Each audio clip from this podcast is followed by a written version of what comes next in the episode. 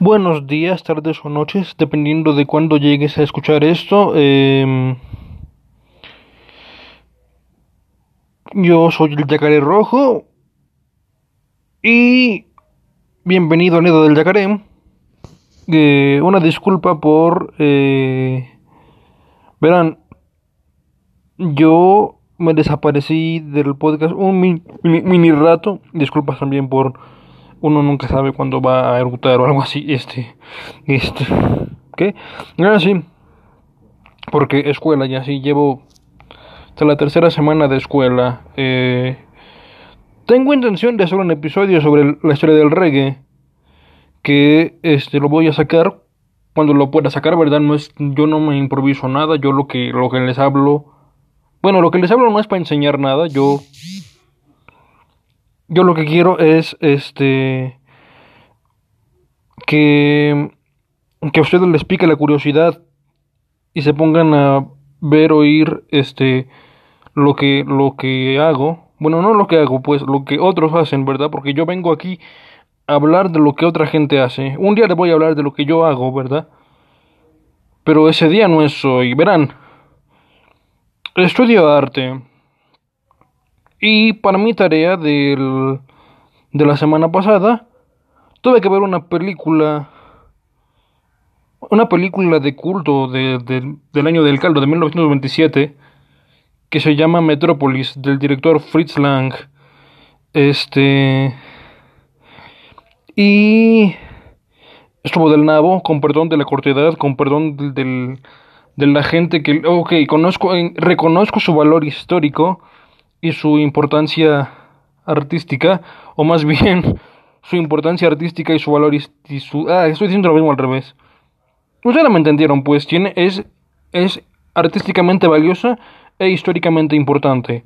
Pero no me da flow, tú ves, es, es una película de como dos horas que está en blanco y negro y es muda. Además es una trama, la trama es distópica. Bueno, para el que no vea, para el que no la conozca, pues, por cultura véala, aunque por placer, si, si te gustan las películas ahí de acción y vainas, este, lo más de acción que hay es que la banda son unos eh, obreros que se ponen a destruir máquinas. Eh, bueno, hay un robot. eh, vean la película, pues, porque la neta, la neta, esta es importante, es valiosa, pero a mí no me gustó. Pero la traigo a colación porque pues hoy vamos a hablar de algo que no tiene... Bueno, sí, sí tiene, tiene que ver y van a ver por qué. Este... De una paradoja que ocurre en el arte. Verán, existe ese cine, que es el cine de autor, el cine de arte, a pesar de que el cine per se es un arte, pero esa etiqueta se inventó para distinguir ese cine del cine comercial, tipo lo que, lo que produce, lo que produce, no sé, Disney para vender, ahora que compró Marvel, compró Fox, compró, todo lo está comprando Disney al- como máquinas, este, estuve yo y eh, he visto cine de, cine de culto y cine de arte eh, que son virtualmente lo mismo, pero eh, pues en concreto la película de Metrópolis no me latió. ¿Qué se le va a hacer? Eh, pero bueno, pensé en la cuestión, en la paradoja arte-producto. Verán, yo en lo personal no tengo nada en contra de que una persona decida hacer cosas comercialmente rentables en base a lo que sabe hacer, pues el arte que sabe hacer, eh, escribir, eh, hacer artes visuales, eh, hacer música, hacer... bueno, eso es de lo que más vamos a hablar. Hacer cine. A mí me encanta el arte. Eh, les voy a contar eso algún día. Que, bueno, sí, si, por si no tienen una noción mínima de mí. a lo mejor sí. Pero llevamos. eh, este es el doceavo episodio, más o menos, o treceavo. O décimo tercero, para que suene más elegante. Ah, agra- agradecimientos a la gente de Bolivia que me escucha. Acabo de descubrir que me escuchan allá. Este, también tengo audiencia en Alemania. Lastimosamente no hablo alemán. Ni tampoco africans para saludar a la gente de Cabo Verde. Greetings para allá. Este, thank you for listening to me. I hope you understand English because it's the language I speak. The other language I speak. Uh, I understand Portuguese and stuff. uh, but I don't speak Afrikaans or or German. Sorry, I hope you like what you hear if you can understand it. O que sean banda hispanoparlante que esté allí eh, haciéndome el tremendo favor de oírme allá en esos rincones recónditos del mundo. Verán, yo grabo desde mi cuarto aquí en México con un celular. Ustedes disculparán la mala calidad del audio, pero ¿qué se le va a hacer? Estamos en pandemia. Este. Ah, sí, eh, antes que me, Y que me disculpen por la bladera de hierba, porque ya vieron, me desvío con facilidad. Este. Entonces, yo no tengo nada en contra de que una persona que se dedica al arte encuentre que puede producir algo que sea comercialmente rentable y viva de eso. Es el gran sueño de todo el mundo, vivir de lo que, de lo que le gusta hacer y sabe hacer y, lo llena, lo, porque una cuestión muy importante del arte y básicamente de la vida es que tú encuentres la autorrealización. Y si eso que tú estás haciendo te llena y aparte te da para vivir, pues qué mejor. Entonces yo no tengo nada en contra de eso. Habrá quien diga que el amor al arte es lo que tenga que rifar y la pasión y cosas así. Ok, también lo suscribo. Bueno, lo de la pasión no tanto, porque tu pasión te puede cegar a la hora de hacer cosas y no hay que ser pasional precisamente para evitar el riesgo de que te, te perjudique a ti o a otros u otras cosas este, en el futuro. Porque uno hace cosas y no piensa en las consecuencias. Está como el que las así piensa el hombre o la mujer o la, persona, pues la humanidad, para que no digan que yo este con perdón de la cortedad. Este y bueno, el técnicamente hablando, como ya dije, el cine es un arte per se. Por lo tanto, por la cuestión del medio, técnicamente hablando, eh, estoy, estoy siendo muy redundante y este cualquier película sería arte. Pero, por otro punto, entiendo la parte del, del valor estético, porque para eso estudié arte, pues, y de la experiencia estética, y el valor cultural, y todas las cosas significativísimas que tiene que tener lo que eventualmente adquiere una obra de arte. Recuerden, banda, el arte es producto de su tiempo. Sí, señores, arte o producto. Hablando técnicamente, eh, ya dije muchas veces técnicamente, ustedes disculparán que yo esté hablando así. Estoy muy emocionado porque acabo de descubrir esos agradables hallazgos que me escuchan allá en Alemania. Salutaciones para allá, ya vivió mi primo un rato. Este que ya no vive allá porque ya está de nuevo aquí en México. Este. Y. Eh, ¿Qué? Ah, sí. Entonces la gente te va a decir que eres un vendido porque ya no haces lo que... Pero en realidad esa es una cuestión muy, muy de ellos. Ellos quieren decir que estás haciendo cosas que a ellos, en su subjetividad, no les gustan. Eh, pero el valor artístico o cultural de tu trabajo no lo determinan ellos. Lo determinas, bueno, por, por una parte tú. Pero obvio que eso sería medio, medio soberbio. Decir que este, el artista decide lo que es arte y lo que no. De hecho, el arte conceptual y el arte contemporáneo. Hay una, hay una pieza de Piero Manzoni que se llama Mierda de Artista, que es una lata que tiene la, descripción de mierda de artista en varios idiomas y eh, tiene eh, está cerrada y en realidad nadie sabe si realmente tiene porquería o no. Lo más probable es que no porque pues se pudre allí adentro y este pero la cuestión es que Piero Manzoni quería denunciar que ya cualquier cosa que dijera el artista que fuera arte se convertía en arte pero entonces mandaba al traste un montón de teoría eh, previa a esa cuestión o eh, hubo un pana que no me acuerdo el nombre, pero era un man que firmaba personas, firmaba personas y las convertía en obras de arte porque tenían el nombre del artista. Esa es una cuestión también que luego un acto o una persona o un colectivo, alguien el que se dedique al arte, vende por su nombre. Por ejemplo, Picasso en sus últimos años vendía por su nombre, pero em,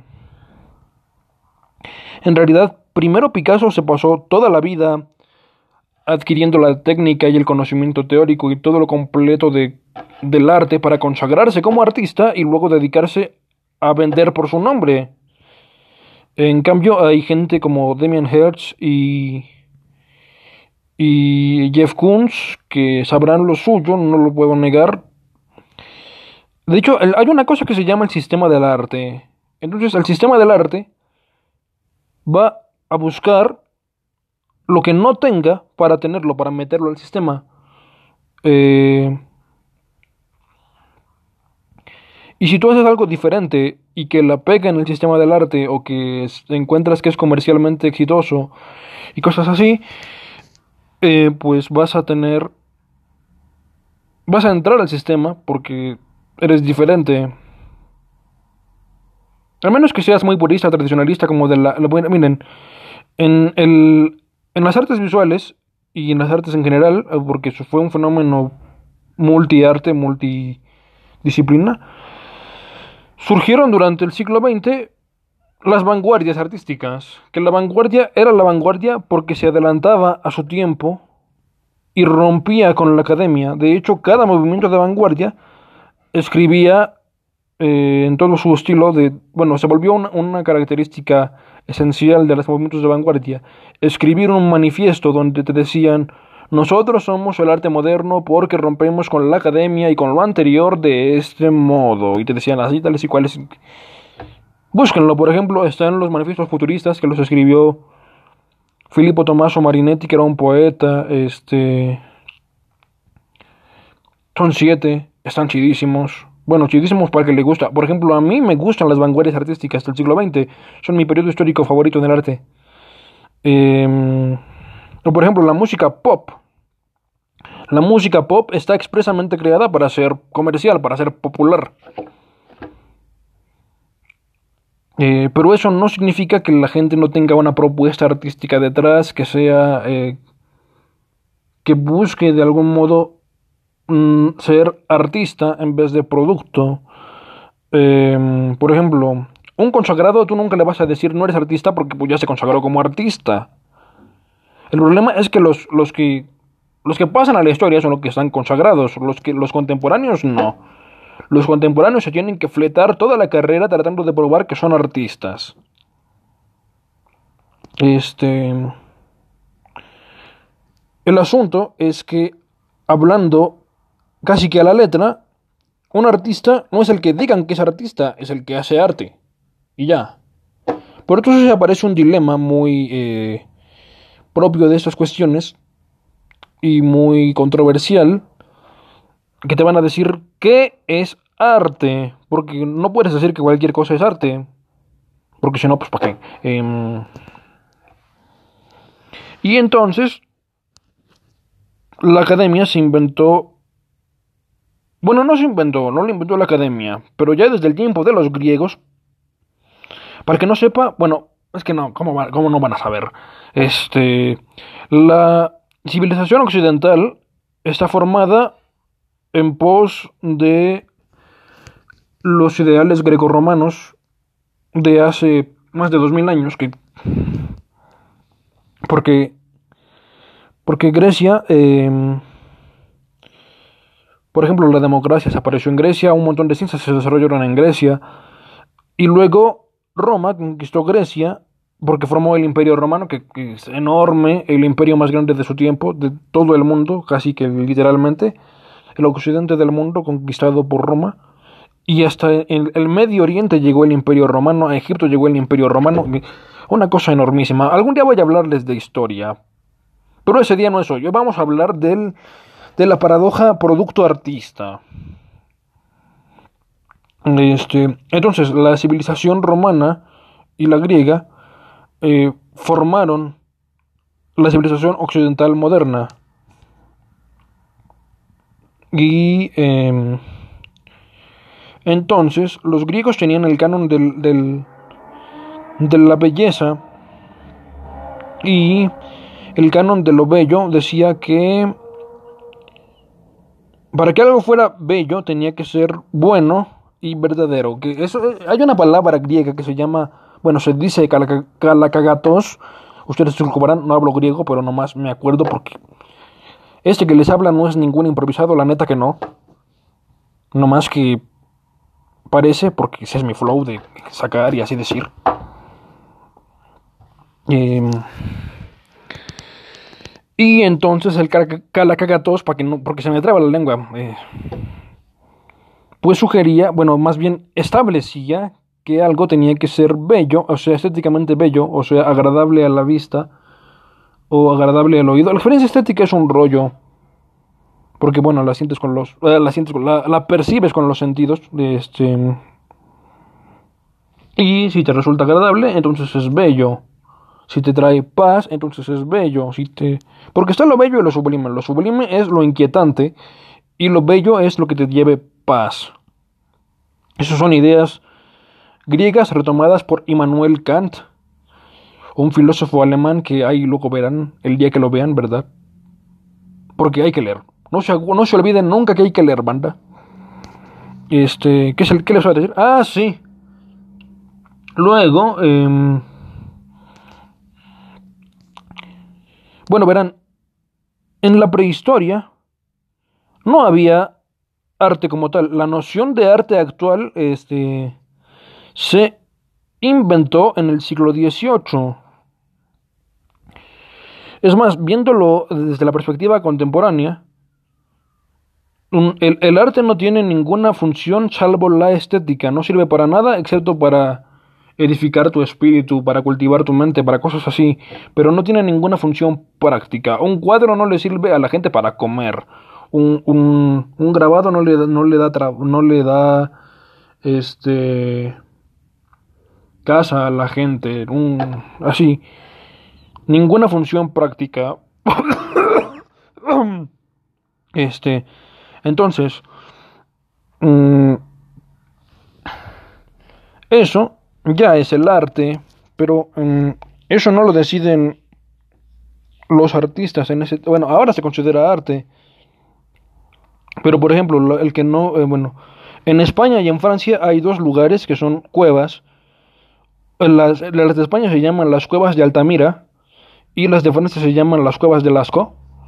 Entonces, en, en, en Altamira y en Lascaux hay pintura, pinturas rupestres.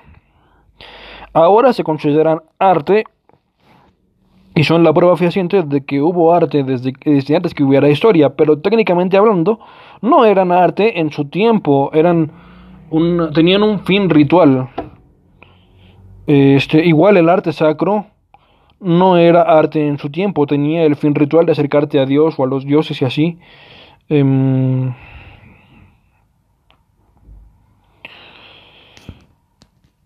pero con el tiempo se convirtió en arte porque el sistema decidió asimilarlo como arte. Les digo que hay un sistema del arte.